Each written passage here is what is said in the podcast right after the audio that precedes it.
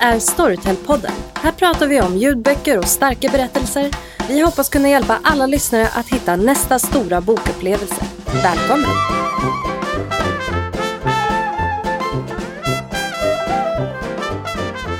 Men jaha, ska vi köra?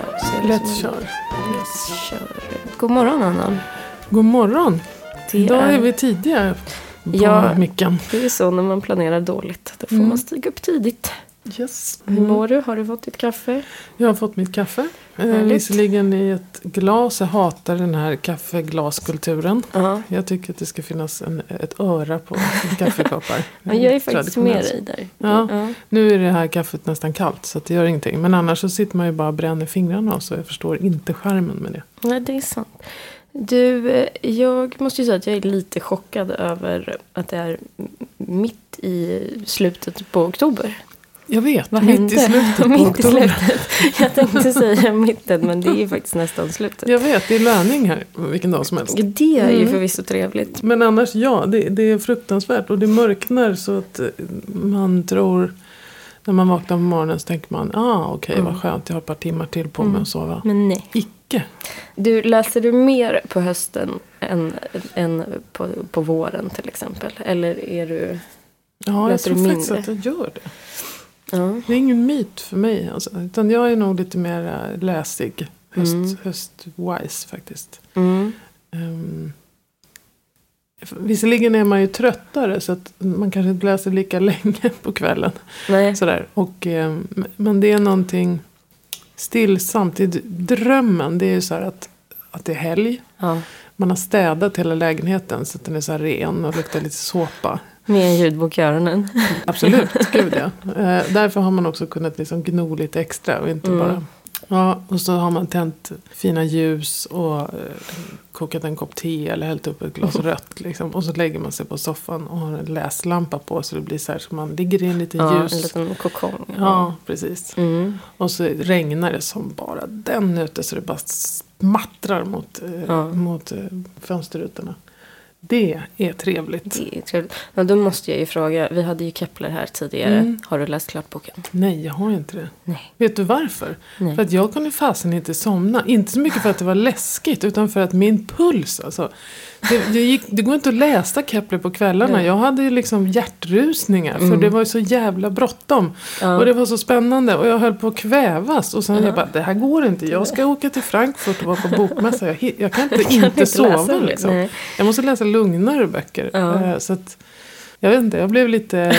alltså, jag blev faktiskt helt tagen av det där. Jag, bara, Nej, men det här är, jag, hin, alltså, jag får göra det någon gång när jag är väldigt avslappnad. Så, ja. Kanske mitt på dagen. Liksom. Mm. Men jag, jag Har du gjort det? Nej, jag har inte heller hunnit läsa färdigt. Men jag känner lite sådär att jag typ varje dag går hem och bara Idag ska jag läsa klart det Ja. här och sen så kommer någonting i vägen och sen Ja. så vaknar jag nästa morgon och idag ska jag gå. Men på något vis känns det lite bra att ha den kvar Mm. också. Ja, jag, inte, jag Alltså, brukar vara lite ledsen över det, att jag inte läser böcker i ett streck. Men den här mm, känner jag att jag, jag ska vänta lite med den. Men Mm. för, för att dra alltså, det var på- sån jäkla action så att eh, jag, puh, Mm. jag kände verkligen att mitt stackars sköra hjärta klarar inte av detta. Jag blir så förundrad när jag läser deras böcker. Hur de här liksom två supertrevliga väna människorna kan så skriva så milda här. och rara och ödmjuka. Och, ja, inte vet vi. Och, mm, Ja. ja. var rätt så snälla. Och tack för att vi fick komma. Och så här, urgulliga. Ja. Och sen så bara... Deras de i personer när de sitter och skriver. Man bara hjälp. Ja. Vilka monster. Mm, det saknas ju inte utgivning på höstkanten. Nej, herregud. Det känns som att det regnar böcker över Mm. just nu. Jag hittade ju en som jag faktiskt läste för några år sedan. Mm. Som heter Fortfarande Alice. Av Lisa Genova. Och den är inläst av Anna Maria Kjell. Mm, Har du hört talas om den här boken? Det måste du ha gjort. Filmen känner Ja. jag igen. Men bok, jag visste inte innan att det var baserat på en bok. Ja, Värsta supersuccéboken Ja. dessutom. Det är översatt till här, över 30 språk. Och, Jaha, och legat på New York Times bestsellerlista i liksom vecka ut och vecka in. Faktiskt en helt fantastisk bok. Tycker jag. Även om jag läste den i, i precis fel läge i livet. Så var det. ja, den, den handlar ju om Alzheimers i, Mm. om man ska ta det väldigt kort. Och eh, jag läste den något år efter att min mormor hade dött i Alzheimer. Så det är lite så här, egentligen lite för nära. Mm. Och, och det tänkte inte jag på när jag köpte den. Men Nej. alltså, jag kommer ihåg att jag så här, läste en sida, grät, behövde lägga ifrån mig den. Åh. Läste, alltså, det tog mig evigheter att läsa ut den här Ja. boken. För att det bara... Och tänk att du ändå gjorde det då. Ja, att du men- inte bara skitsamma jag lägger ifrån mig den. Nej, men jag kände att det är en jättebra bok. Så, Ja. så jag ville ju läsa klart den. Men, Ja. eh, men eh, ja, det tog ju på nerverna liksom. Ja. Men i alla fall, den handlar om eh, en kvinna som heter eh, Alice Howland. Som är väldigt framgångsrik professor, föreläser på Harvard och liksom är på spetsen av sin karriär. Och sen så börjar hon plötsligt att glömma grejer. Och hon är inte, hon är inte så jättegammal, hon kanske är i 50-årsåldern. Och först är det bara, du vet att hon glömmer något ord här och där när hon har sina lektioner. Men ja, egentligen sånt som man själv inte hade brytt sig det minsta om. För det händer dagligen. Mm. Liksom. Men, men hon är en ganska strukturerad och ordningsam person. så Van vid att komma Ja, ihåg. så, så hon börjar tycka att det är lite konstigt. Och sen så är hon ute på en joggingtur en dag och så bara helt plötsligt så inser hon att hon har inte aning om vart hon är eller hur hon ska hitta hem. Och bara det här, nej, det går inte liksom. Mm. Och då går hon ju såklart till läkaren och så får hon diagnosen Alzheimers. Eh, och det är ju såklart någonting som påverkar inte bara henne och hennes karriär utan hela livet runt omkring med familj och barn och barnbarn och ja, du vet. Och framför allt så tycker jag att den här boken, hon är så, hon skildrar det på ett sånt himla bra sätt. Det är ju verkligen så här hjärtskärande historia. Eh, och ändå så nära på något vis. Mm. För nästan alla känner ju någon eller liksom kan relatera Mm. till, till sjukdomen. Och hon beskriver liksom den här våndan med att plötsligt veta att man inte vet. Mm. På ett så himla bra sätt. Så att, ja, jag var ju fast i den här Mm, boken fast mm. jag behövde läga ifrån mig Ja. den precis hela tiden. Men ja. Ja. riktigt bra bok faktiskt. Jag tänker på, jag har läst, eh, så lustigt att det, eller ja, det är ju inte så lustigt. För det första är det inte roligt. Utan jag menar bara att det, är- det är ett tema som eh, uppenbarligen, jag tror att det är Vibeke Holst, den här danska, som skrev om, jag tror att det är hon, som skrev om den här kronprinsessan och de här danska ja, politikerna. ja, ja. I en av de böckerna så är det eh, hon som ska liksom ta över Socialdemokratiska partiet. Hon, Mm. mitt i sin i kampanjen så börjar hon förstå att fan jag kommer inte ihåg Mm. saker. Och så måste hon ju mörka det då för att hon ska vinna valet. Och, ja. och, så. och sen tänker jag på eh, den här eh, Camilla Grebes bok. Där är det också Just en kvinna som, som drabbas av det här. Mhm. Och så tänker jag på Livet gånger tre. ja. Ja, ja det, också en kvinna. Det är inte kvinnor som drabbas av de här i alla Ja. böcker. Det är konstigt. Men det är, det är ju så intressant som det låter på den där och som det jag Mm. vet att det var i den här kronprinsessan-boken. Vilken av dem det nu är, jag kommer inte ihåg. Men just det där att vara inne i den Mm. personen som är med om det här. Och, så, och beskriver de det Ja. bra så är det ju fruktansvärt. Det är så klaustrofobiskt. Det är ju skräckarnas skräck liksom. Ja.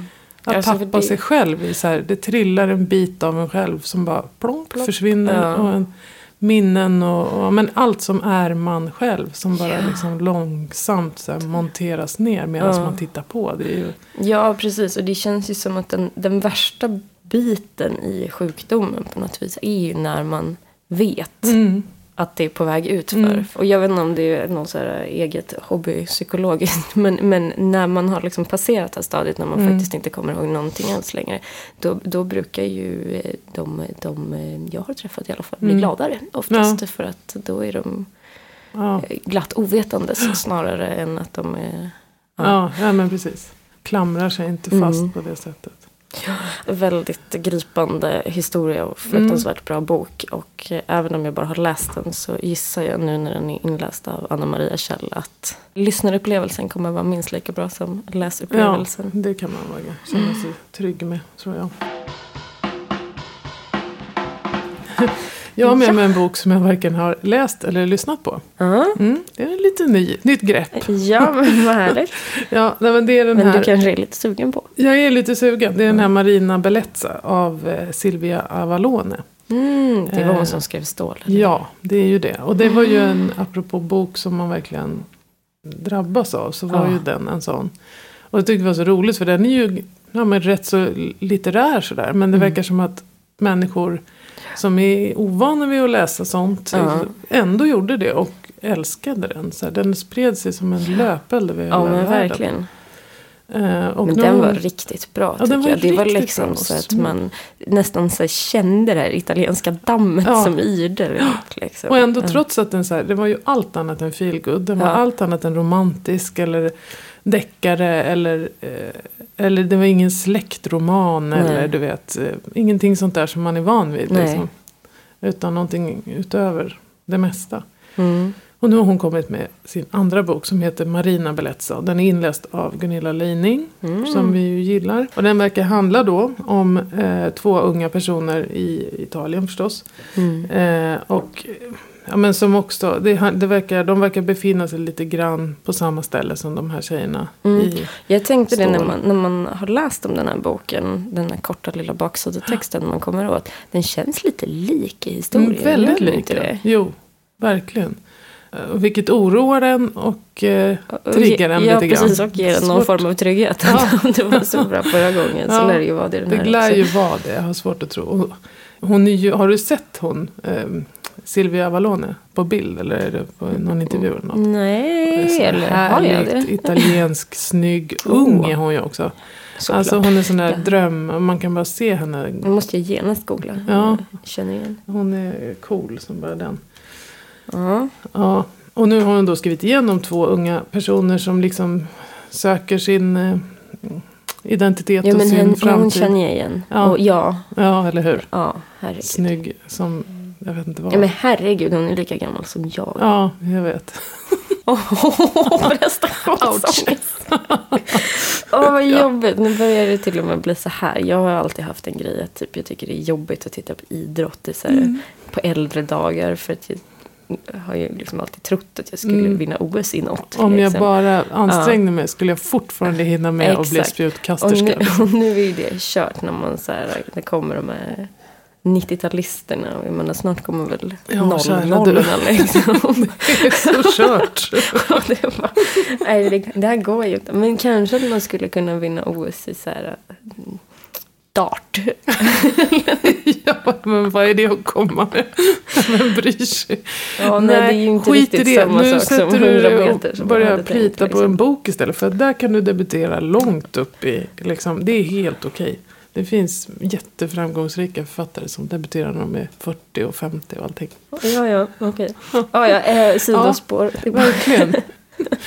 Nej men alltså Berlusconis Italien. Mm. Bara där låter det som en mardröm. Ja, Eh, precis. Spänningen finns redan där. Den finns vis. redan där ja. Mm. Och att vara ung i ett land där liksom chansen att man får ett jobb överhuvudtaget är inte så överhängande. Man måste liksom ha Mm.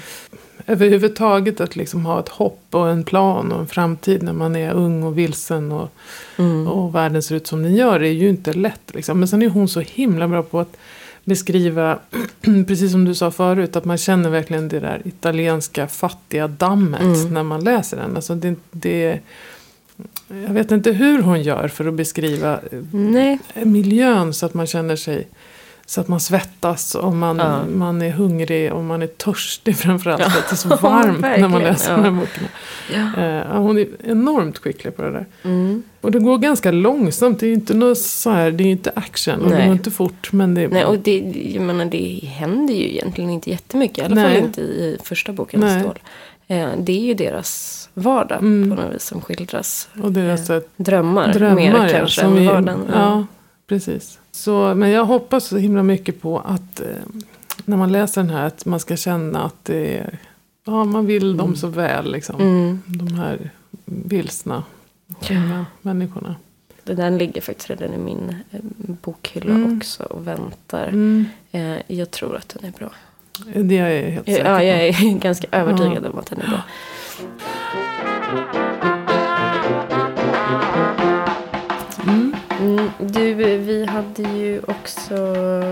Finbesök här för Mm. några veckor sedan. Verkligen. Eh, Linda Olsson var här. Mm.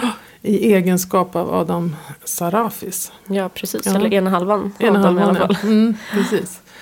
Ja, Tom Sa- Sainsbury. Just det.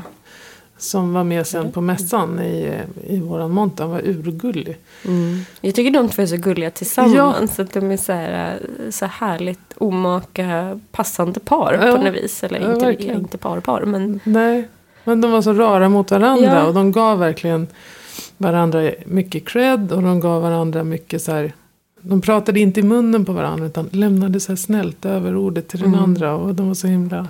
ja, Fina, men liksom. supergulliga båda två. Och, och jag känner ju också att vi liksom har fått vår livslevande oväntade vänskap. Eh, eh, Ja, exempel, ja. här liksom som vi har försökt. Med de två, ja. Precis. Mm. Men ja, som sagt, Linda Olsson var här i alla fall och pratade om boken Ingenting är glömt. Mm. Väldigt spännande bok och Ja. väldigt intressant kvinna. Så vi tar och lyssnar. Storytel-intervjun.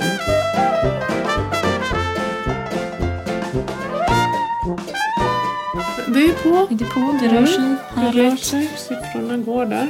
Så vi får helt enkelt välkomna Linda Olsson till våran podd.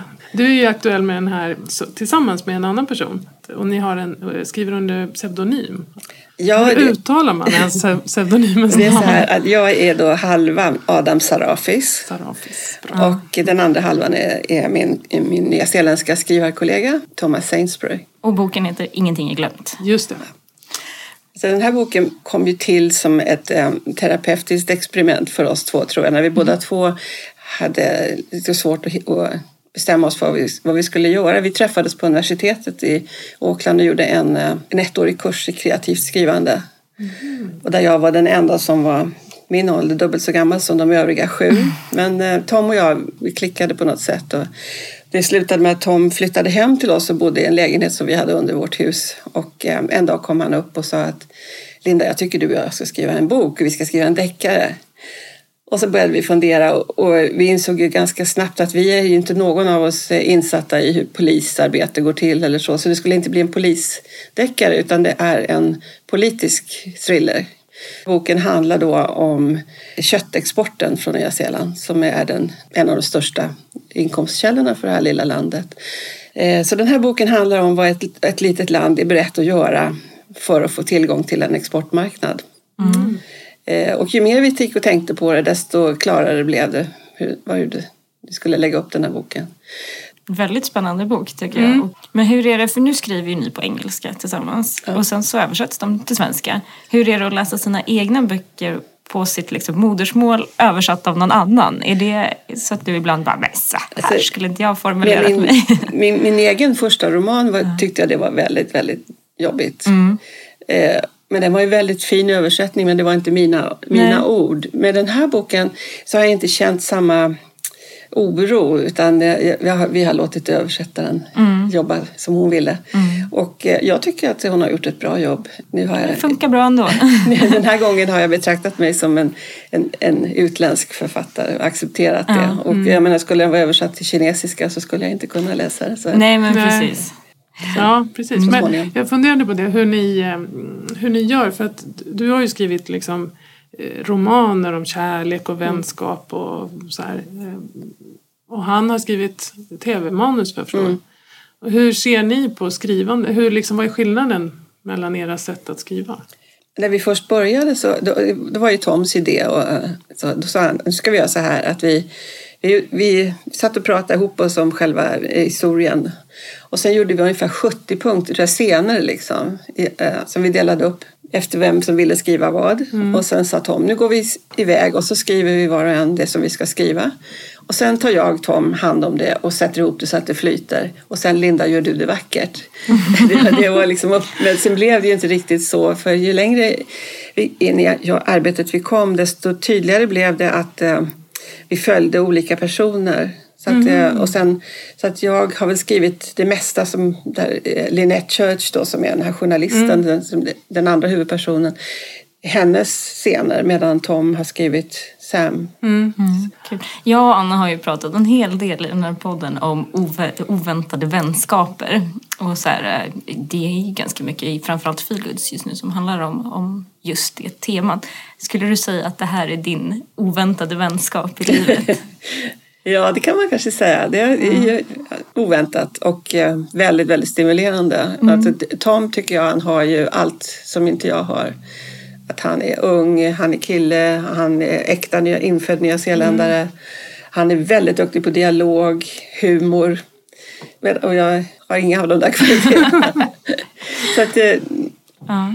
Ja, men och vi har ju faktiskt också just pratat om generationsvänner över generationsgränserna. Jag tänker på din första bok där som också handlar om en, om en hon är ju för sig jättegammal, men, och en ganska rejält ung tjej. Men i alla fall, det är ju olika generationer och här, ni så har ju också liksom hittat varandra.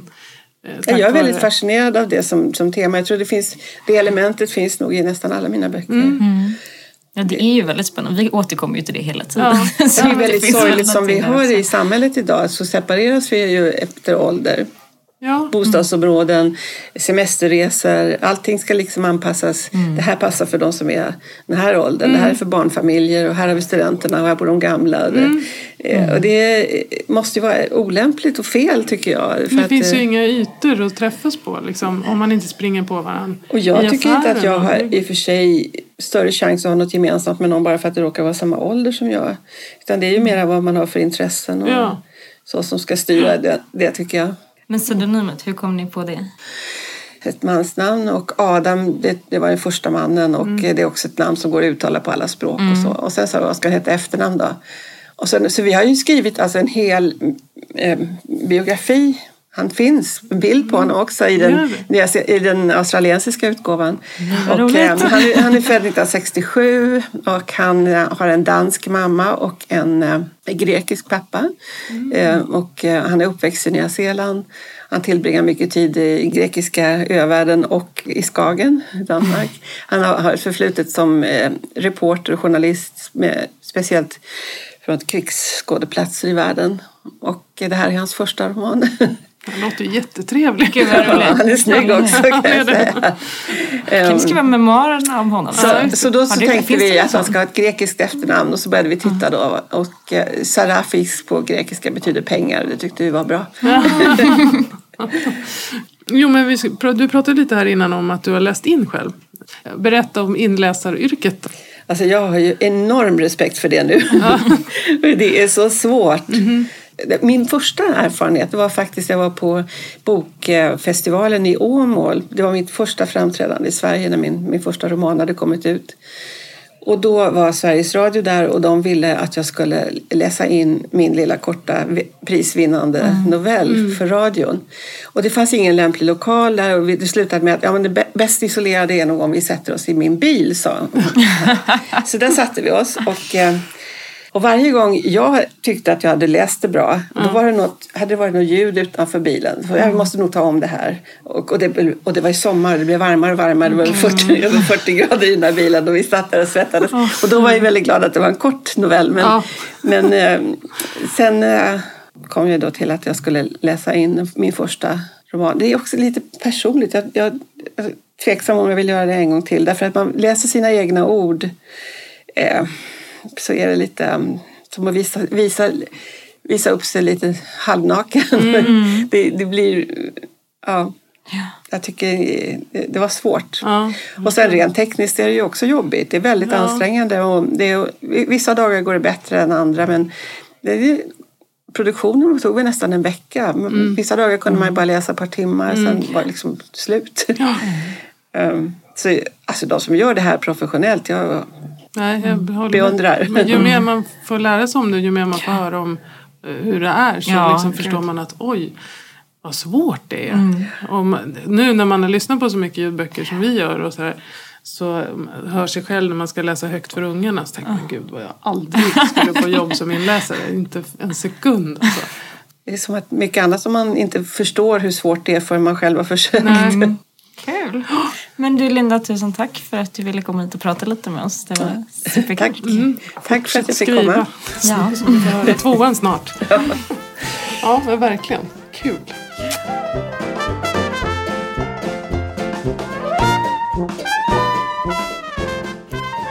Vi har ju även en ny Jojo Moyes. Ja. Eh, som heter 100 mil. Just det. Jag börjar blanda ihop Jojo Moyes böcker. Jaha, Så att de har bara, kommit till så Nej men titlarna för att jag har läst någon på engelska och någon kommer ut på svenska. Ja. Så, och så kom, ger de ut gamla böcker. Och så nya. Ja. Så jag, Och nu jag kom det ju den här liksom sen sommar, hösten eller vad man ska säga Mm. har det ju kommit en hel drös. Ja, och det var där Eh, jag tappade greppet Vilket någonstans. är fantastiskt för att de är ju superpopulära. Mm. Och den här 100 mil är ju precis som de andra en liksom feelgood mys. Pys. Men nu ser jag, den här har jag läst. Ja. Den här har jag läst på engelska. Ja men vad härligt. Och i, i den här boken så, så får vi träffa Jess som är en ensamstående tvåbarnsmamma. Hon har sin dotter eh, Tansy som är li- lite udda fågel sådär och dessutom på gränsen till mattegeni. Och sen så är det hennes eh, styvson Nicky eh, som är ganska så här, hon håller sig lite för sig själv och eh, pratar inte så mycket och kommer hem med sönderslaget ansikte och, och lite sådär. Och, och trots att Jess jobbar dubbla jobb och dygnet runt och sådär så finns det ju aldrig pengar Nej. att få ihop vardagen i alla fall. Och så, så blir Tansy erbjuden en, en plats på en fin privatskola. Och eh, ja, de har ju såklart inte råd att skicka dit henne för att ja, pengarna är slut. Som alltid. Och hon vill ju såklart jättegärna gå på den här skolan. Och vill inte alls gå på den här kommunala. Där folk är elaka och mobbar en. Ett litet Ja. mattegeni liksom. Ehm, så att de gör ju allt vad de kan för att, för att skramla ihop till det här. Och ehm, lösningen som uppenbarar sig det är att Tansy blir inbjuden till en mattetävling. Och det är en del prispengar i potten. Men så ska de ju ta sig till den här tävlingen också. För den är ju inte nästgårds. Nej, det är uppe i Skottland. I Skottland tror jag att det är. Ehm, och de har ju inte pengar till tågbiljetter och bilen funkar inte. Och ja. Och de har en jättestor hund. Ja, men precis. Den minns jag särskilt. ja precis Som knappt så. får plats i bilen. Men så genom en, en rad händelser så, så blir de plötsligt erbjudna skjuts av eh, Ed som är IT-miljonär men vars liv liksom inte riktigt går enligt den utstakade banan för tillfället. Nej, det har väl hänt saker. Precis. Och sen så får man helt enkelt följa med dem på den här eh, resan genom, genom England. Och ja, jag tycker ju så här, trots att man från, innan man ens öppnar boken så vet man exakt vad som kommer hända. Och det gör ingenting. Nej. Man bara, åh vad mysigt och sitter där och fnissar och gråter och liksom, Ja, men framförallt, med. som jag minns det, så framförallt fnissar man åt den här boken. Mm. Eller, så, det är lite tårar kanske på slutet, men den är faktiskt väldigt rolig. Mm. Och det är ju just den här kontrasten mellan, alltså, det är så tacksamt i England att skildra klasskillnader. mm, ja De är precis. på något sätt så jäkla bra på det. Ja. Och hennes så här, erbarmliga fattigdom och hans miljoner. Mm. Och deras, eh, alltså hur de inte förstår varandra. Nej, precis. Hon är ju en Och ganska stolt han- person också. ja. Eh, Och särskilt han förstår ju inte henne. Nej. Liksom. Det, är ju, det är ju upphov till ett antal Mm. roliga situationer. Ja, men liksom. verkligen. Och sen de här mysiga barnen också. Som Mm. man blir helt förälskad Ja, i. visst. Så ja, eh, liksom, jag tycker jag säger samma sak om Jojo Moyes hela tiden. Ja. Men det är, ju, det är ju bara två tummar upp. Det är, ju- Mm. man vet precis vad man får när man, Mm. när Men man hon läser hennes är böcker. skicklig på sitt, sin genre verkligen. Ja men verkligen. Och Det är, det är imponerande hur man kan skriva liksom så olika historier på Mm. samma tema Mm. egentligen. Liksom I någon form av grund och Ja. botten så handlar det ju alltid om en kärlekshistoria. Ja. Jaha. Mm. Mm. Ja, nej, men här, jag har ju då en verkligt ösig historia. Jaså. Ja, det här är Michael Mortimers tredje bok, Blodsystrarna. Mm. Alltså bara det namnet. Eh, titeln, eller Michael Mortimer. Michael Mortimer Mm. tycker jag att man blir så här. äh, Oj, oj, oj. Ja, Det är ett jag bra vet, ett namn. bra namn. ja. Som dessutom förekommer i bok. Jag vet inte, känner du till de här? någonting. Det är ju tre stycken. Jungfrustenen, Fossildrottningen och Blodsystrarna. Jag tror det ska bli tre till. Förstår Nej, det här är, ska- det är faktiskt inget som jag har gett mig i kast med. Nej, och det måste man kanske ha lite energi för att hoppa in i. att, ja, det har jag tyvärr inte. Nej, men i alla fall. Det här är ju då eh, Daniel Sjölin, som jag för övrigt är lite kär i. Och eh, Jerker Wirdborg tror jag att han heter. Det är de två som har... Eh, de gjorde ju liten Kepler. Mm. Att de eh, gav ut den här första jungfrustenen utan att säga vilka som låg Ja. bakom pseudonymen. Ja. Men, eh, ja, men det var ett vinnerligt spekulerande, det var det ju. Men alltså jag tycker att det är väldigt, väldigt roligt att så här, namnet Michael Mortimer. Mm. Det känns ju som att det ska vara liksom Sherlock Holmes eh, Ja. kollega. Typ. Ja. Och sen bara ett tåg i Årstaviken. Va? Eh, Va? liksom. det, det tyckte jag var Ja. kul. Nej, men det, det, det är en helt vildsint eh, äventyrsberättelse det här. Eh, som börjar med Jungfrustenen. Eh, och där den liksom tar avstamp i Nobelmiddagen. Mhm. Eh, en ung tjej som råkar vara där. Eh, för att hon är student och får är bjuden där. Du, du vet, det Ah, finns ju mm. lite studenter där. Eh, och så pratar hon med någon nobelpristagare som dör mitt framför henne. Och som, där hon får någon ledtråd. Och, Mhm. mm, eller en sten får hon då Mm. förstås. Försöker du säga att om man ska läsa den här så ska man ha läst dem före? Det måste man absolut, Ja. annars fattar man inte ett spår av vad Okej. som händer. Mm. Så det här är väldigt viktigt att man läser alla. Mm. Eh, och sen, sen liksom bara rasar det på. Det händer så mycket saker hela, genom de här böckerna så att man, man måste läsa de här ganska okritiskt känner Mm. jag. Man får inte vara petig. De här passar, om jag ska vara sexistisk så passar de, det verkar som att män tycker om de här böckerna Mhm, mest. mm. Eh, det är väldigt mycket så här vetenskap, det är väldigt mycket, den är, Mhm. de, de har löst det med att, så här, läs, att man, de skickar brev till varandra, de här huvudpersonerna. Det är, eh, det är Ida och hennes farmor och hennes... Ja, det är en kille som heter Lasse, jag kommer inte ihåg ens vad han har för relation till dem. Men han hänger med hela tiden. han vet. Men är det, det är liksom nutid? Det är nutid och de far jorden runt och letar efter svaret på en, en vetenskaplig gåta som de har fått. Från, som börjar på Linnés tid med eh, Linnés lärjunge Daniel Solander. De liksom uppfostrar eh, oss läsare genom att berätta, alltså skicka brev till varandra så får man liksom en massa fakta.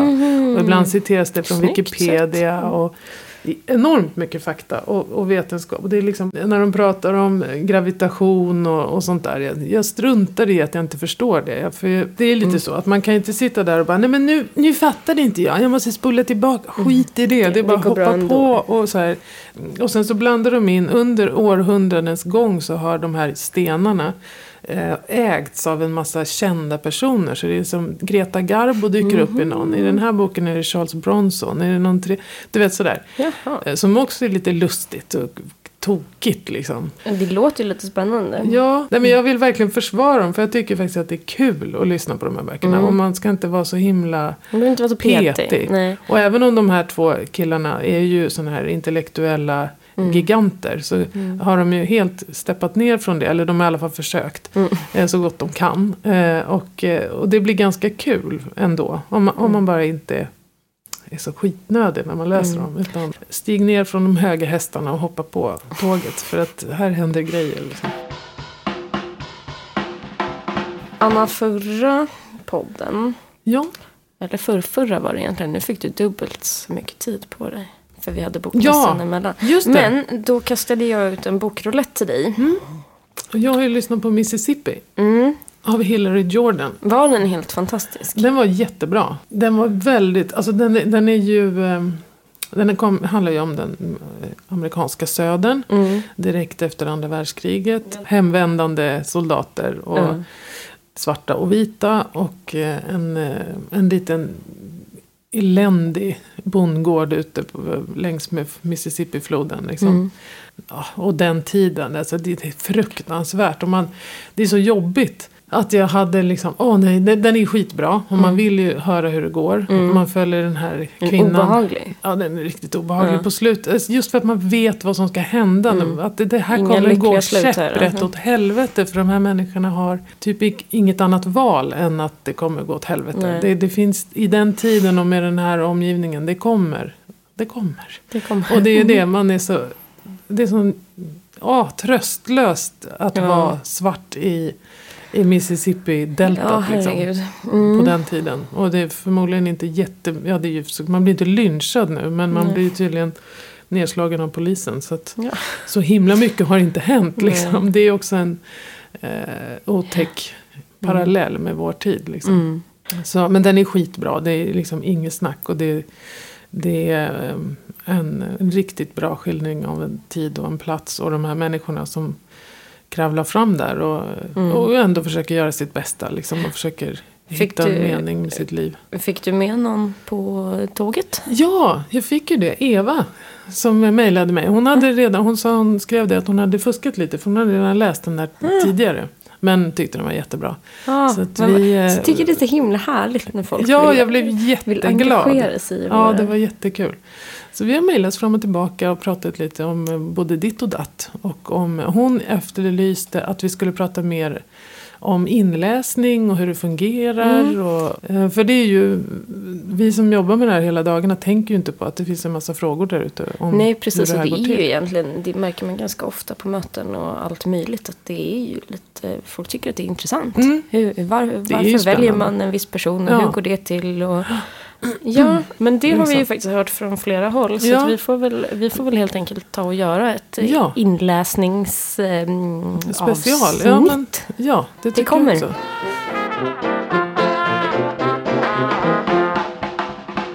Vad vi skulle kunna prata lite om Ja. är ju vad som kommer nästa vecka.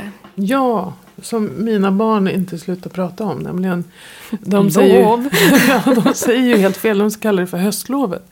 Och jag säger läslovet. För Ja. det är ju, jag vet inte ens vem som har introducerat det här. Men jag tycker det var en jättebra idé att Ja, kalla det för verkligen. läslov istället. Men jag, vad jag har förstått så är det en, en himla massa gemensamma krafter. Sen vem som, som faktiskt var från allra första början, det Nej. vågar jag inte säga just nu. Men, men det är jättemycket olika förlag och liksom allt Mm. möjligt. För idrottsföreningar och allt som är, liksom, står bakom det här. Mm. Eh, och jag tycker också att det, det är fantastiskt. Ja. Sportlov, läslov såklart. Ja. Och är höst, det är ju skittråkigt. Ja.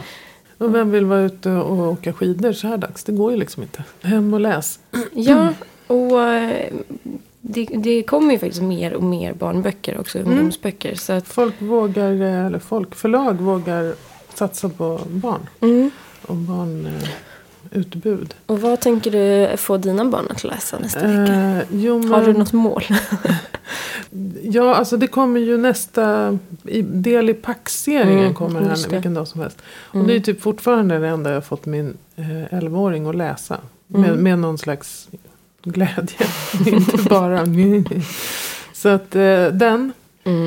Mm. Nu ska vi se. Alltså min dotter hon vill ju bara lyssna på fem böckerna. Men de är ju slut nu. Så jag vet inte. Mm. Där behöver jag nästan tips på vad hon ska. Vad jag ska stoppa i henne. Hur Liksom. gammal är din då? Hon är åtta. Och livrädd. Det får absolut inte vara några spöken och sånt. Jaha. Vilket jag inte det förstår. känns som att det är ganska mycket spöken och ja, det otäckheter. är otroligt mycket spöken och, och liksom mörker och, och så här. Ja, nej men det, det kommer ju faktiskt en hel, en hel del Ja. på barnsidan. De här polis, pappa poliser de Pappa då? Polis, ja. Av eh, Laura Trenter. Mm. Men eh, vad heter det? Odins barn kom ju för ett tag sedan. Ja, just det. Eh, den vet jag inte. Men där, där är ju inte precis ens... Ja, men en, jag kan tänka mig att... Fast en, man har väl läslov även i gymnasiet? Ja, det har man ju. Oj, men jag kan ju tänka mig att eh, tjejer som är så här 12 år, de kan säkert läsa den där. Eh, sådana här försigkomna och... Ja men precis och på tal om det så kom ju Twilight firade ju Just tio det, år och eh, den här specialutgåvan släpptes ju. Just det. Finns bara som e-bok hos oss än så länge men, ja, men men, den kommer. som den ljud. kommer, den kommer. Det tar lite tid att spela Mm. in. Men du, nu måste vi börja knyta ihop det här Mm. för att eh, du ska ju snart iväg och träffa ingen mindre än Måns Kallentoft Ja, som kommer med, eller precis har kommit, med nya Malin-Fors. Mm, precis. Eh, Spännande. jag trodde han hade lagt av med den där, men det har han ju inte. Nej. Nej, han är produktiv den Ja, verkligen. Men du, vi tar, Ja, och vi tar oss en knyta. liten eh, sammanfattning då. Vi började med eh, fortfarande Alice. Mm. Eh, den här eh, professorn Alice. som, som är, när hon är på höjden av sin karriär eh, plötsligt börjar glömma saker. Mm. Eh, mycket, mycket hjärtskärande Mm. historia och fantastiskt bra bok. Jag hade ju eh, Marina Bellezza eh, av Silvia Avalone. Med inläsning av Gunilla Leining. Jag har inte läst den eller lyssnat på den än men den ligger på listan som en riktigt dallrande het eh, bok. Potatis. Som, potatis ja. Eh, ja men den, den kan inte vara något annat än fantastisk. Jag är helt övertygad om det. Nej men precis. Och sen så hade vi intervjun med Linda Olsson som då pratade om, om boken Ingenting är glömt. Den är inläst av Viktor Åkerblom.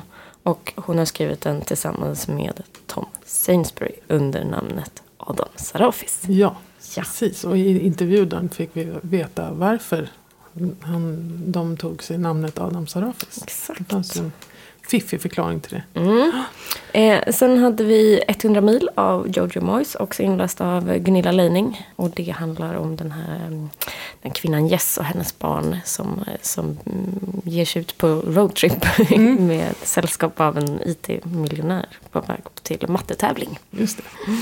Eh, och jag hade ju Blodsystrarna av Michael Mortimer med Marie Rickardsson. En, eh, ett, ett uppsluppet äventyr med mycket fakta och vetenskap och eh, släpp sargen och Mm. bara häng Bara med. kör. För Ja. att den är, det, är, det är roliga böcker om man inte är petig med att verka eh, som att man förstår allting.